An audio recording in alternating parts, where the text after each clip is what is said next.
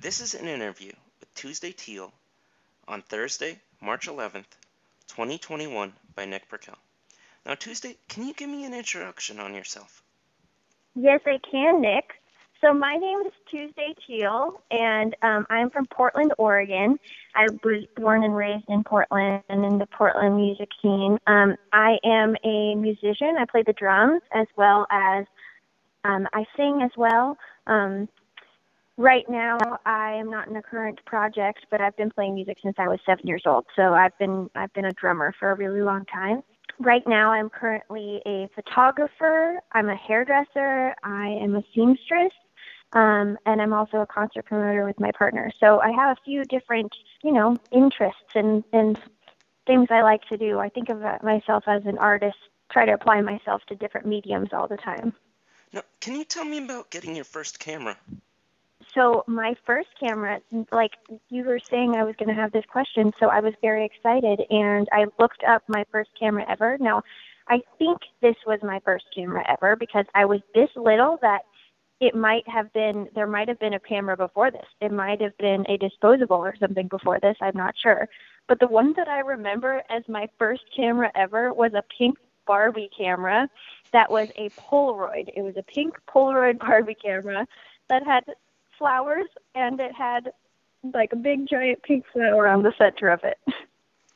Now, did you take any sort of classes or study from any books to improve your talents as a photographer? Yes, so my photography, like it started when I was really little. I just liked being behind the camera. Um, my parents are both hairdressers, and so I grew up in the beauty industry, and I would be on set at a lot of photo shoots as a child, like as a little little girl. So, like sometimes it would be my job to make sure that like you know the model wasn't exposed in some way so that they could check it before because they were still using film and so there was a lot of time that I was behind the camera and just watching photo shoots happen.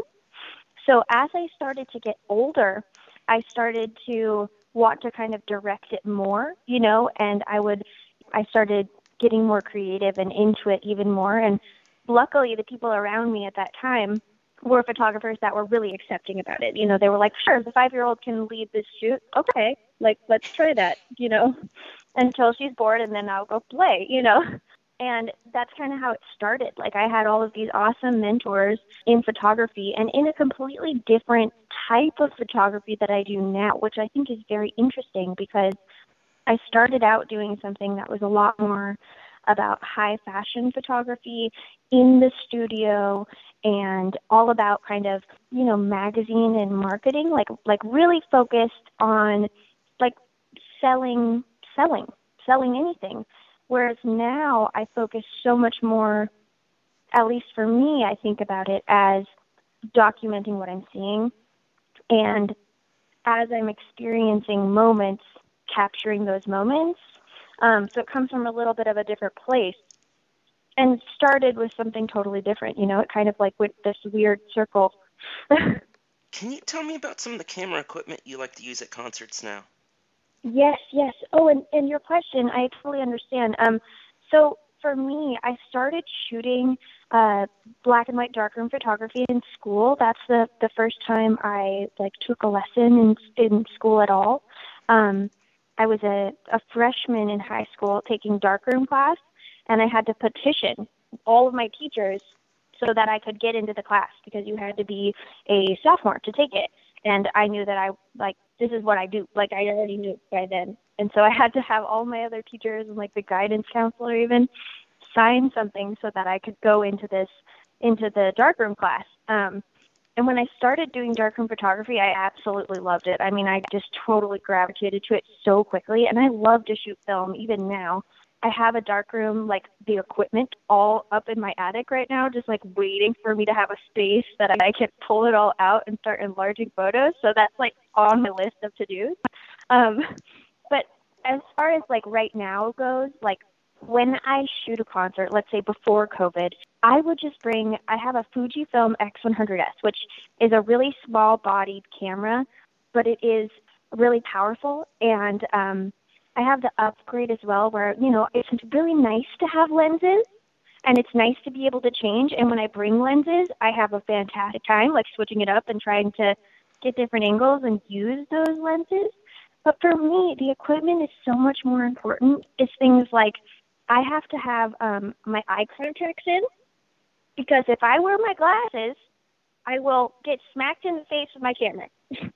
I also have many, many, many times been having way too much fun at a show while shooting, and my glasses just fly off my face because it gets sweaty, which is a little bit embarrassing, but very, very possible. So prepare yourself for that. And if you wear contacts, you know, have them in or just have like some kind of like chain around your glasses, you know, so that you can prepare. I do that while I play drums as well, just because sometimes, you know, you get excited and your flip and then your glasses are gone.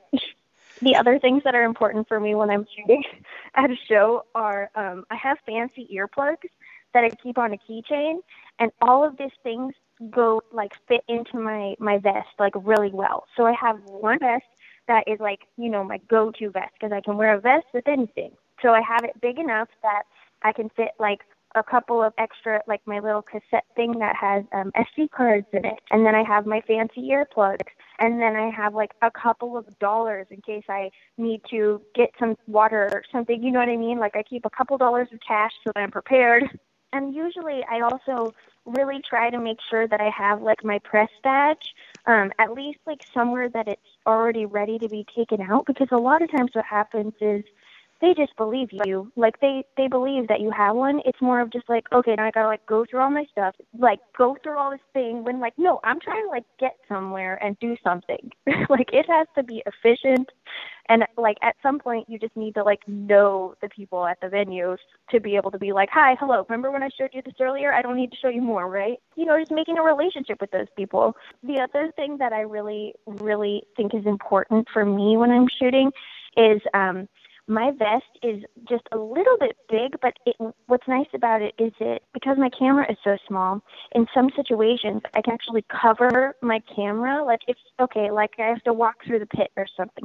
You know, you have to walk through a really like a lot of people moving around, and I'm holding sensitive equipment. I just stick it into my vest, close my vest, and walk through. that's that's how that's how I do it. I just kind of like duck and cover like a turtle or something, and um, get to where I'm trying to go. You know, like a lot of the people like are understanding. You know, of course it's it's your risk, so it's kind of like you have to use your equipment how you use your equipment, and I am rough with my equipment. I'm not good about it. I won't deny it. Like I should be better. I should be really on it, but you know what? I'm not because that's not how I make art. Like I'm like, you know, throw like hold camera up as high as I can and take a picture, you know, trying to get the shot. And a lot of times there is a lot of thought going into the lighting things like that, but I can't deny that it's not magic because the moment, you know, the moment is what it's about, and it's that I pushed that, I pushed it, you know. So I have to um, do whatever I can in my ability to have the guts to like be there and fully and enjoy it, you know? Like I feel like I take better pictures when I'm having fun. so that's part of the equipment is to enjoy it, I guess. You know, like being there. There's there's two other things that I wrote down that are like, you know, funny but also totally helpful for other people shooting. At least, you know, for people that you're trying to shoot concert photography, right? So for me, I have um a problem losing my lens caps. Now, now again, you know, this is because I'm really rough on my stuff, and I'm going on tours, and I'm traveling, and like, if you lose a lens cap and then you are like stuffed into a tour van, and like, you're just not gonna find it. Like that is totally realistic. That like you're just screwed, especially if it's the beginning of the trip. like, oh my god, like that could be like devastating you know, every single picture you could have a scratched lens for, like not good. So I found some hacks that make it so that I don't like completely destroy all of my things.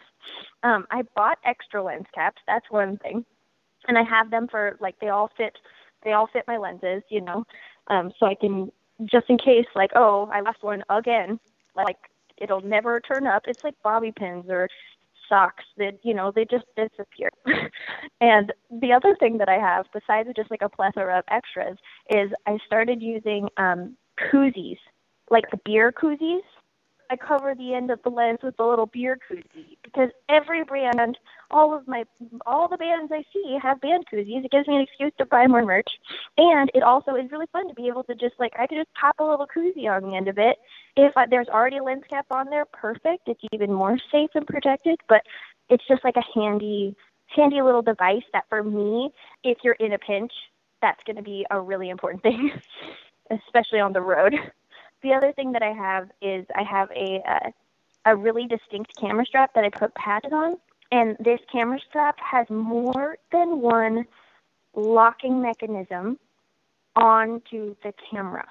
So essentially, it's like when you're playing music and you have strap locks, so that your instrument like there's no way like it would have, you have to be really really hard for that to come to detach itself from your camera that's what i try to do is i try to have the most tough one I can because I don't know, something happens and I drop it and like then it releases from the strap, that would be devastating. My whole equipment would be gone. I need to have something that could like lift my weight, you know, like I need it to be super duper strong. So I tr- I have I have more than one little loop on there on either side of my camera so that I am totally confident in it, you know, and I have the the ability to really like go for it and like bring that into the into the fire with me.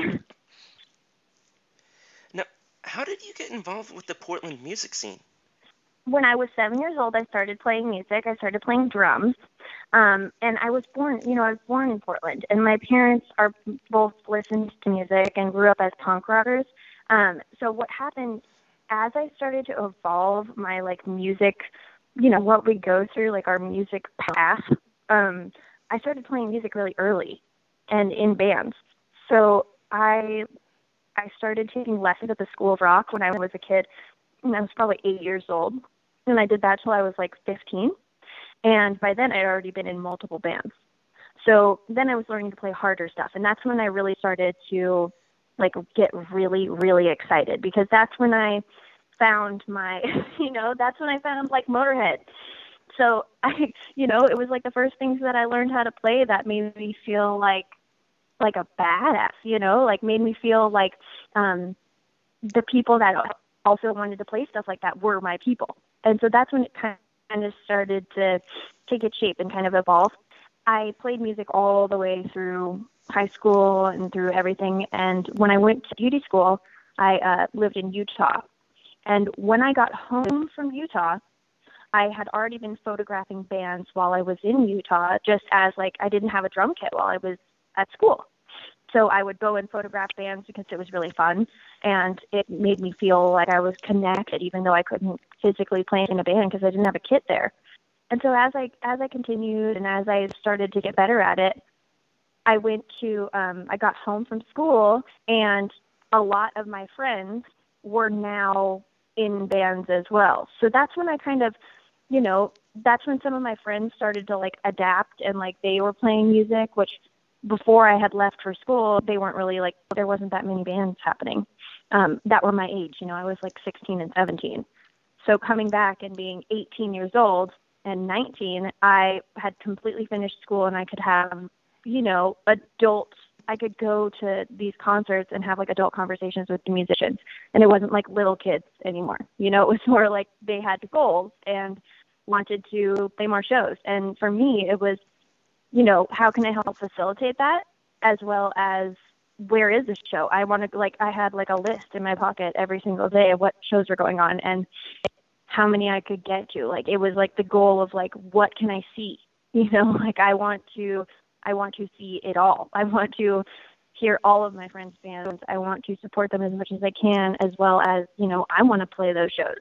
Kind of navigating, you know, who was booking, who wasn't booking. And that's when that's when I met my partner, Christopher. Chris Nukes. Everybody calls him different things, but Christopher's what I call him. He's Chris to everybody else. So when I met him, I was 18 and I had just got back from school. And I met him um, through the Rock Block, which is where a bunch of bands came from in Portland. Like tons of different bands lived on this one street. And so everybody kind of started there and then in like on a weekend you'd all start at the house and then we'd all like okay are you going to go to this one? Are you going to go to this one? And it was like a big like are we going to take one car? Like it was like a caravan of people going out all the time. And you know this was before i could get into bars. So like it would even be like okay can i sneak in? Can i like sit outside with my friends and like can i still hear it?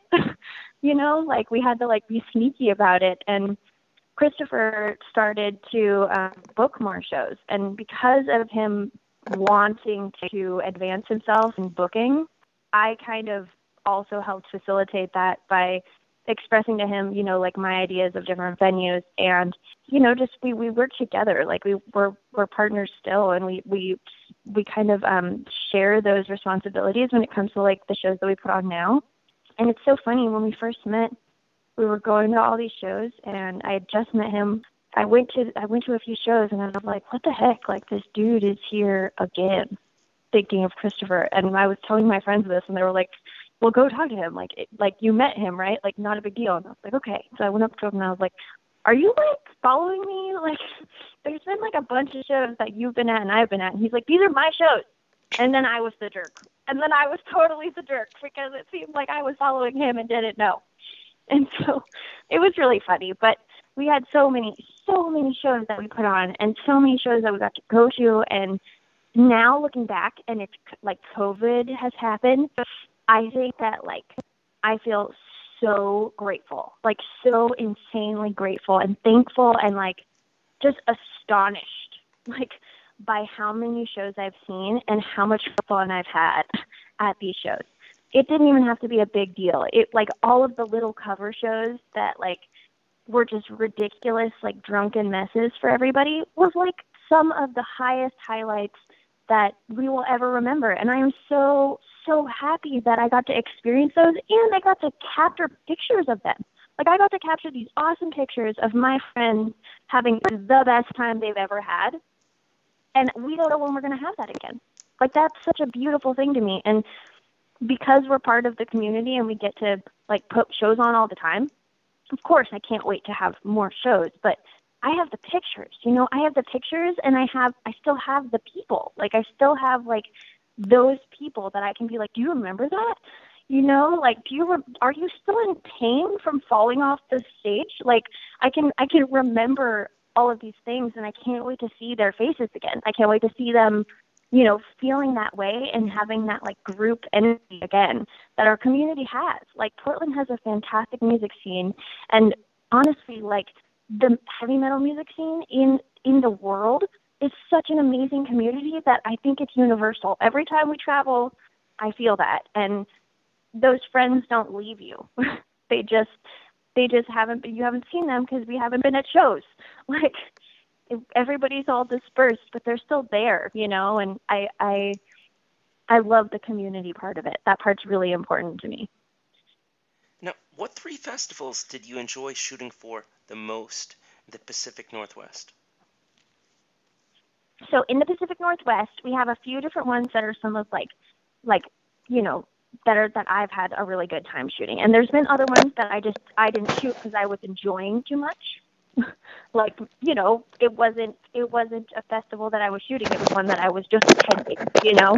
And of course, sometimes I take pictures at those, but of the ones that I've actually like that I shot and like put myself to work that day for was um our festival that we've had 4 years of uh, Salmon Fest. Um, and then I've also done, I've also shot Black Circle Fest, which was really, really fun. I loved Black Circle Fest. I hope that it will continue after all this. And then another one is Hail Santa Fest, which is one of my absolute favorites. Um, it's so much fun. And if you guys haven't heard of Hail Santa, like please look it up. It is so much fun. There are costumes. It is like it is the most fun and I love that it's like themed around Christmas and like Krampus and like everyone is encouraged to dress up and it just makes the whole holiday like so much fun and it's like a reunion because you get to see everybody and it's in Seattle and it's a total blast. what kinds of things are you shooting now with the diminished amount of live concerts due to the virus? So right now, this is a good question because of course I'm not I'm not shooting concerts right now because there are no concerts. I'm, I'm there's no concerts to miss, I guess. Um, but right now, really, what's going on is I am working on a project where I am looking through all of my photos as much as I can, And um, you know, I'm putting together a project, Nick. I a book, which I'm really, really excited about because this is something that, you know, happened and it's important to document these things. For me, for me, this is all about um, showing what I've seen. It's not necessarily, you know, trying to sell these images or something like that. It's just trying to, just putting out there the things that I've seen, which for me was valuable. And that's that's all I can do is just show the cool stuff that I got to see so that other people can see it. Like right now for like photographing like constantly, um, you know, during the day and during my work week and stuff. I I have an embroidery business and I'm a seamstress. So I've been photographing a lot of my my work and my patches that I make and my masks that I make. That's what I've been doing a lot of shooting. But I I really bring my camera like everywhere I go. I document my life. I document the things that I see and my friends and my puppies and my family. And so the whole time, you know, if I if we're at the skate park or if we're, you know, I don't know if we're down at the skate shop that my partner works at. Like I will document that. We we attended a few um, big skate protests this year, and I got to document those. And all of the pictures that I look back at have like a little bit of magic in them. You know, it doesn't matter what they're of. For me, it's about that moment and those people. You know, and trying to capture something that I know and can feel. into something that other people can feel just by looking at it and maybe not knowing the context. You know, so it's adaptable. Like I shoot my art and I shoot the things I've made and then I shoot wherever I am. So there has been a lot of the skate park and there has been a lot of, you know, my house and my own environment and a lot of selfies and things like that that are just the way I can express myself while being inside and isolated like everybody is, you know? Now, can you tell me what it was like traveling through Japan and I think China as well for you to uh, shoot photography? Yes, absolutely. I mean, I can tell you, I can tell you that it was the most amazing thing that I've ever done. Um, we got to go to Asia twice. So we went to Japan um, the first time, and when we went to Japan the first time, we went to Osaka, and then we traveled over to Tokyo, um, and that was for the Osaka Death Fest the first year that we went. Um, and the second time that we went, we got to go to China as well. How we did that was we, we got these crazy tickets through, I don't even remember the website. So I should because I was the tour manager for both of these tours, but I can't remember it right now. But it was we, how we did it was we all saved over a thousand dollars by driving to Canada from Portland and then flying from Canada to China and then to Japan, which if anybody doesn't know, that is like completely like missing Japan and then flying back to Japan. like it, it was such a crazy travel experience and we parked our van in the Canada airport. Like it was just totally insane. But it ended up saving us a ton of money and it made it doable for all of these people. You know, there were six of us total. Um, it was me and Petrification. And then we also had our friends up there with us um, the first time we had a band from Seattle called Drawn and Quartered, which they were such fun, hilarious travel companions. Super, super loud, super hilarious. Like literally, like they never stopped giggling the entire time we were there. Like they just giggled the whole way, which I was very amused by. Um, and the second time we traveled, we went with um, we went with some of our other friends from the Northwest as well. And you know, every time we go we have like these really really cool experiences and this time was with the band called oxygen destroyer and they are um all of their theme is is related to godzilla and uh history of godzilla and other monsters like that. So it was super perfect to bring them to to Japan with us because that is the land of Godzilla and everybody went crazy for it. And these dudes have not been treated like total rock stars before until this, and people were losing it. They were like, "Oh my god, I love your band," and I just absolutely loved watching that because they totally deserve it. Their band is awesome, but it's just cool when like you get to see this kind of like, you know, this like this like fan. They they have fans, you know, and like I want them to have fans. like it's just such a fun thing. It was so much so much fun. And uh, on that trip, that second, the second time that we went with Oxygen Destroyer, there was ten people with us, and um, So it was their band and our band, and then me as the extra. And it was so much fun. There was some crazy stuff going on while we were there, though. It was there was a Takusa Death Fest, and when we got in, they we saw like on our phones started beeping, and it was saying how there was going to be a typhoon. So while we were in Japan for this trip, we were there for a typhoon and I had no idea going into it. I mean, it just didn't even, they didn't like tell us when we were getting on the airplane, like, hey, you're flying into a typhoon. Are you sure you want to go? And of course, that was not even a question. Of course, we were going. We're going to go. We're, we were already there that when we found out about it. We were there. There was no question.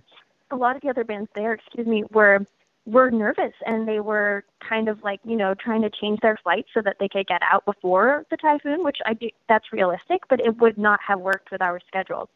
Our schedules were laid out for their shows that it was just it was completely in the middle of it. Like we had extra days because we wanted to travel and we had just the way that it was planned there was absolutely no way that we could have gone. They would have you know not been able to play their shows at all. And that's just not something you're willing to do at like no way So in our minds, we were like, we're in it. If this is how we go, we're cool with it. Like if this is it and this is like, you know, the biggest typhoon ever and we are going to be destroyed, like we better make the most of it. Like it's it's going to be a good time. Like and honestly, it was the most life-changing show that I've ever been to. We went to a show and Petrification played the night of the typhoon. So there was literally like the eye of the storm happening outside of this basement, and then the whole the whole everything is chaos. I can't believe that the power stayed on. Like you could hear the wind shaking, and like there was people there. Like it wasn't like there was like six people there. There was like forty people there still, and of course that was less than the previous night, you know, and the night after that. But they played secondary shows, so it wasn't like it was their only set and it was amazing. Like it was so cool the kinds of people that showed up because all the people that came to the show that night were like, you know what, if I'm gonna die, this is how I want to die. Which that kind of energy I have never experienced before. It was absolutely awesome. People, I mean, it was like you know an end of the world party or something. Like it was just like maybe we'll get home, maybe we won't. Like we're here now. This is amazing. Like we're all safe right this second. You know, like it was just it was absolutely awesome. We had to we had to run the gear from our little apartment, which was two blocks away, like right when the eye of the storm happened because the rain stops during then. So we had to run the gear back right when it happened. Like we had like we had probably like six minutes or something to run all of the guitars and the merch and stuff back to the house so that it didn't get completely drenched in this like crazy downpour. And it ended up being totally fine. We were super safe in our apartment. Like there was a lot of devastation from this hurt from this typhoon, but um, you know where we were was safe, and so we felt super grateful because there was other big buildings around us, and the um, Airbnb that we were staying at was super kind. They came and like checked on us, make sure, and they were like, hey, if anything happens, like, you know, let us know. And we tried to just like keep our calm and like chill out as much as possible. But being the tour manager of that, I definitely still had to, you know, make sure that like we had the necessary things. Like we had toilet paper, you know, I delegated and right when we heard about the typhoon, I made sure that you know, I had things in place and that everybody had like taken photos of their IDs and their passports in case, you know, and that I had a list of their emergency contacts because I don't know what is going to happen. That's just my job as a tour manager is to just ensure that like if something happens, I know who to call, you know, or if there's going to be um no show tonight, what are we going to do to help the venue stay open? You know, things like that. Things like just like making sure that the people who are just sitting here not having anything to do aren't freaking out that they have jobs. Because if you have a job to do, you can't freak out. It just doesn't work. What were some of your favorite sites you visited going through Japan and China? And can you speak about some of your favorite souvenirs you picked up? Yes, I can. So when we were in Japan, um, we got to see so many, so many cool shrines. I mean, Japan is full of shrines. Like around every single corner, I felt like there was a shrine, which was amazing because I wanted to read all of the information, and I got my Google Translate out, and I had to like figure, you know, I had to like get my picture and like make sure, and then get the band's picture so that we could all we we enjoyed it so much. We love the history of Japan, and while we were there, we got to see. Um, we were were stayed by the Thunder Gate like both times we were there, which is just beautiful and tons of tourists. But because there was a typhoon the second time, we got some really really cool pictures near there where there really wasn't very many tourists, which I thought was awesome. Um, you know, just another little bonus. We also Christopher and I, not the whole band, they they were they were off doing other things, but um we went to the Digital Art Museum, which is amazing. I was completely blown away. It was on my list of things to do the first time we went and we didn't get to go. So then the second time I was like, okay, we are actually going to do it and we like voyaged out there, which is a little bit of a a little bit of a train ride and um you have to go onto this island um to get there, but it was amazing. This digital art museum is so cool. It's holograms. Um, they have a digital waterfall that you can like put your hand on the wall and the water moves around your hand. Like it was amazing. We spent we spent like seven hours there, and we hadn't eaten before we went in, and we still were like we could stay a little bit longer. Like we were having way too much fun. There's like a giant trampoline that you can like you can like jump on and it like makes planets explode. And like it was just so so cool. Like absolutely amazing. Like totally um mind boggling and inspiring on so many different levels.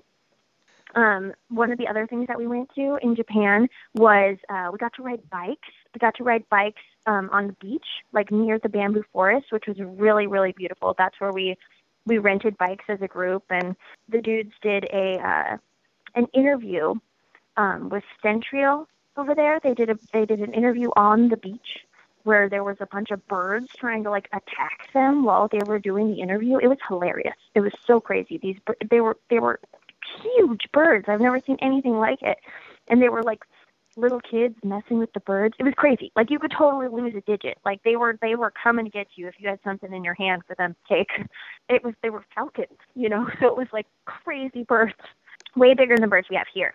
And we also went to the uh we went to a skate park that was on top of the Diversity Mall. That was really cool. Like it was completely up in the sky, like totally beautiful, and it had a great view. And then we also went to one that was farther out that's called the Axis Skate Park. That was really amazing. Um, we we did that after the typhoon, and we got to see like a little bit of how you know they were cleaning up and stuff like that because there was like a lot of uh, roads that got like washed out and like some mudslides. So we actually got to like see a little bit of that, which I thought was really cool because you know, in Tokyo, there really wasn't too much damage. It was mostly just like windows on really big streets and things that got toppled over and like branches down but you know on in different areas where there weren't all these big buildings to protect from the wind it was completely different story. I mean it was like it looked totally different. Like it looked it, it there was just a lot more wreckage um and water disbursement you know like it wasn't as irrigated. So it was it was definitely really cool to see though. And they they cleaned up very quickly and i i think that they did a great job with how they did that. Um one of the other places that we got to go, which I was super, super excited about, and I didn't do it the first time, so I had to do it the second time, was I went to a hedgehog cafe. and I got a tea and I got to play with a little baby hedgehog. And then I also went to the owl cafe and I was very, very scared. I didn't know that I had a fear and then I met an owl and I was scared of it. and it was really amazing though. I mean, they're just such huge birds that like when you're staring in the face of this bird, you're just like this thing could just like my eyeball in like one second, like no problem. You know, cut off your finger. I don't know, like I was totally scared. It was very well mannered and no one else was scared, but I was freaked, so I'm sure it was eyeing me even more. We also went to um when we were in China, we also went to um, the Great Wall, which we were in China for a layover for like like a little bit over something like 12 hours or something, maybe a little bit longer than that. And essentially, we got on the plane one day, got off the plane in China, went to our hotel. We were sleeping, and then we went back to the airport, and we were supposed to get on the plane at like three o'clock in the afternoon. So what we did, Christopher and I, is we we we um looked it up beforehand, and we found a a tour guide that picks you up from your airport. It's called it's called like layover tours in case you're ever traveling and like it's an option. Um, it was amazing. It was so cool. They picked us up at the airport or they picked us up at the hotel super, super early in the morning. Like the whole band was still asleep and um drove us out to the Great Wall of China. We got to go look around. It was like we had to like run up there pretty much. Like run up run up to the Great Wall and then run down essentially.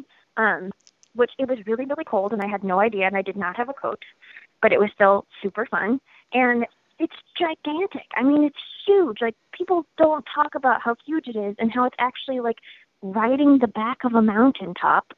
Like it's huge. Like you have to take like a ski lift almost to get up there. It was amazing. It was so amazing and I cannot believe that I got to do that. I cannot believe that because of music and because of doing what we care about got us to a point where we got to see something like that and we had like the luck to do it in the year before COVID. Like we we did this months, maybe three months before COVID happened.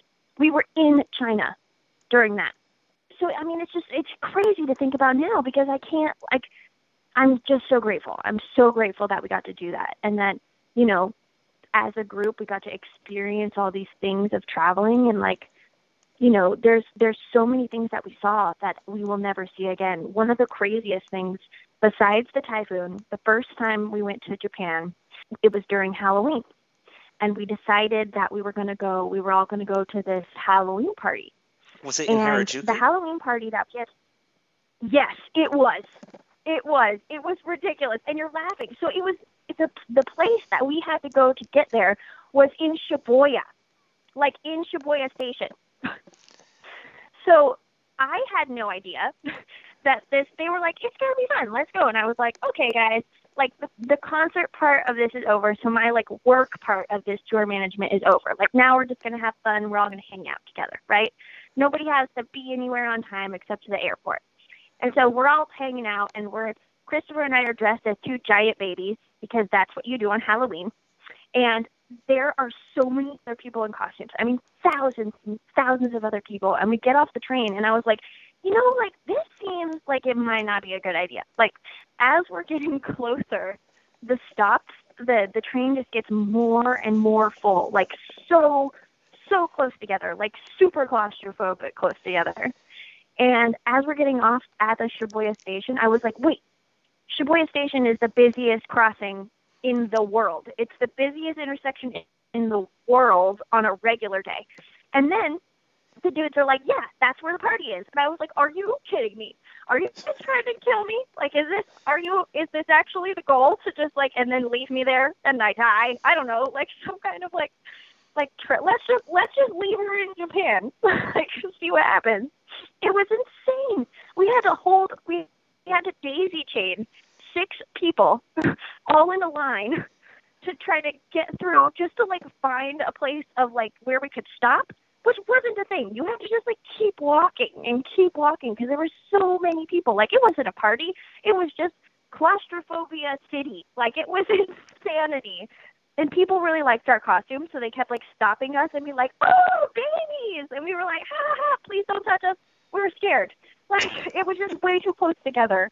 Like you were touching other people on all sides of you, which would never happen now. It would never happen now. Like that's not even an option anymore. But I cannot believe that we were there essentially on accident and we had a really good time after I was done freaking out. By the way, what is your favorite urban legend or ghost story you learned from living in Portland? Okay, so this one's a little bit I mean, it's not just from living in Portland, but it is in Portland. So this one again is related to the Petrification band. Um, this what happened. The the practice space that they use is called Portland Cement Company. And it's a really, really cool building. But this building is already kind of in a sketchy location. So it's down underneath a bunch of bridges and very close to the river. And it's in like an industrial part of town. So there's not like a lot of restaurants around there. It's all like you know, buildings, big like big concrete buildings and stuff, and the train tracks, like huge train tracks that are like very busy. Um, so it's like the perfect place for a practice space because it's like, you know, you can be loud and the trains aren't going to be mad about. It. So essentially, this is the same place. This practice space is the same place that I did rock school at, and rock school is like an after-school music program for kids. And um, while I was attending School of Rock, rock school there, um, there was always like a little bit of an air that it was a little bit haunted. Like everybody kind of mentioned it. It's a very, very old building. And so even then as a kid, you know, we had heard ghost stories. Like we had heard these stories of this practice space and that, you know, if you were there practicing and there was no music, it was like pretty sketchy. But usually you're there's music because it's a practice space. And even with a bunch of kids there, there were people practicing in every room, you know, so it was very rarely silent. Now that it is no longer the space for like that school, it is just open practice spaces. There are totally times when it is silent. And let me tell you, this place is so creepy, Nick. It is it is so creepy. And they, it's a little creepy inside. Like it's painted nicely and everything, but you go to the bathroom and if it's silent in that bathroom, I swear, like it is just super super weird. You can feel this energy. You can feel this like like the wind is super cold in there. Um, a few different people have come into like the the garage door part of it at different times and like died. Like people like homeless people have come inside trying to like seek warm warmth and they died and they found them. And that's just the ones that have happened in, the, in this like recent so before that, when I was in School of Rock, there was a bunch of rumors that you know it was like the spirit of musician or something like that that like hated it to be silent. but I have no idea about you know the true the true origin of this. But every time it gets quiet in there, I get so uncomfortable, and I can't like hang out. Like I can't hang out in there if it's quiet. If there is music playing, or if somebody is even just like you know clanking away like in a room next door, it's fine. But as soon as it gets quiet, I swear it is so scary. There's like all these different like concrete stairs because it used to be a like a concrete facility. Um, which I feel like concrete is already like kind of a spooky stone. I don't know because people could be like enclosed in it or something. You know, they could just be like in the walls. I don't know, something crazy like that. But it's just a really, really energetically charged building. And all of the members of Petrification have separately said that they have all felt weird stuff at this place. Like, this isn't just me. I pinky swear. Like, it's not just me. And they have said that when they've been there practicing by themselves at times, it's been even worse. Like, if you stop playing or something, it's almost like somebody's standing in the room with you. Now, super creepy. Would you like to go back to any questions?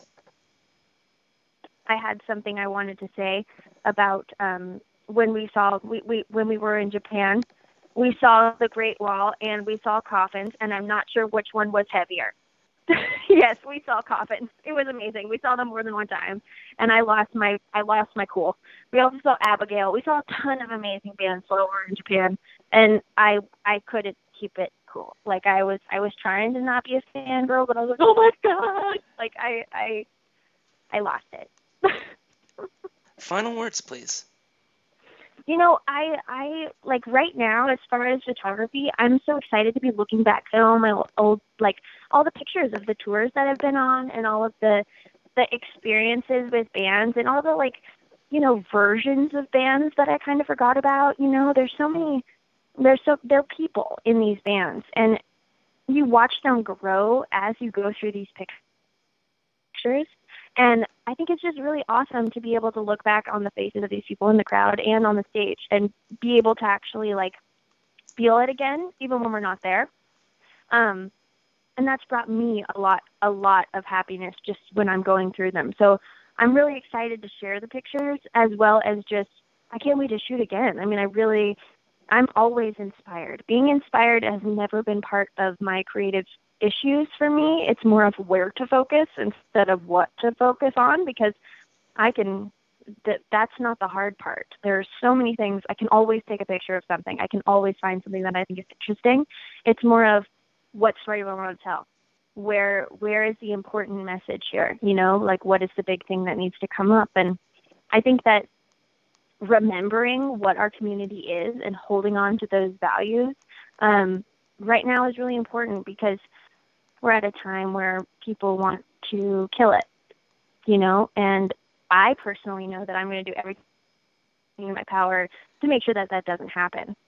You know, I will help save as many venues as I possibly can. I will help save as many bands as I possibly can. Like I know it's not over. It's just changing colors. You know, it's just it's going to look a little bit different after this, but everything changes. Everything has changed. There's no time in our lives when we're like, "Oh, you know, it's exactly the same as it was. No big deal." No, like that's not how it works. We're constantly evolving as people. Like there will be challenges. This is just one of them like as we grow, we can figure this out. Like it's way too important of a thing, music and shows, to be to to let it go away. Thank you very much. This has been an interview with Tuesday Teal on Thursday, March 11th, 2021 by Nick Purkell.